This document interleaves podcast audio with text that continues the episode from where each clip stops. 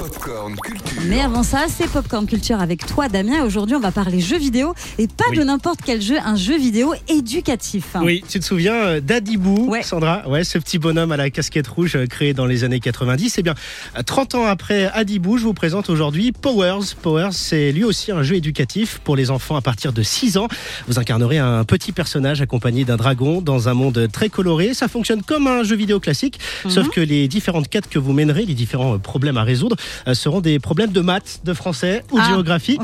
On a rencontré l'un des créateurs de Powers, Yann Caron de la Carrière. Power, c'est d'abord un vrai jeu vidéo, donc aussi cool que Fortnite, Brawl Stars ou Animal Crossing, mais dans lequel les enfants euh, vont pouvoir apprendre des choses. Des maths, euh, de l'astronomie, des langues étrangères. euh, on a même mis du yoga ou de l'histoire géo. Voilà, c'est vraiment l'idée d'éveiller la curiosité des enfants et de leur permettre d'apprendre des choses à travers le jeu vidéo.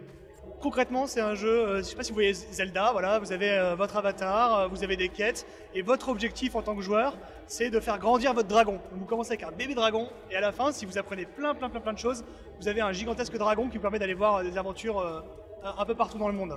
Voilà, Powers, un jeu donc très complet. Je l'ai essayé, Ouais, j'ai trouvé alors ça super. Je me suis retrouvé Mhm. sur une map monde Ouais. avec pour consigne de me déplacer jusqu'à Cuba, par exemple, puis après sur l'océan Indien. Ça va, ça va, j'ai su faire. Merci. Bravo, tu t'en es sorti. Écoute, bravo. Les enfants vont même pouvoir apprendre pendant les temps de chargement des mots en langue des signes, par exemple, ou encore des mots en langue étrangère. Puis il y a des questions un peu plus, euh, voilà, euh, ornithorynques, par exemple. Sandra, tu l'écris comment? Oh là O-R, Ouais. euh, N-I, Oui. T-O. Ah. Ah. Ah, Y, y THO. Oh là là, Ah je ne sais pas. bah voilà, faut aller sur Powers.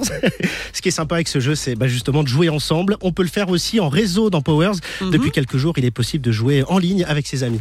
Exactement, en fait, dans Powers, euh, plusieurs euh, enfants, avec leurs copains, avec leurs cousins, leurs frères et sœurs, leurs parents, peuvent jouer et s'affronter sur les mini-jeux.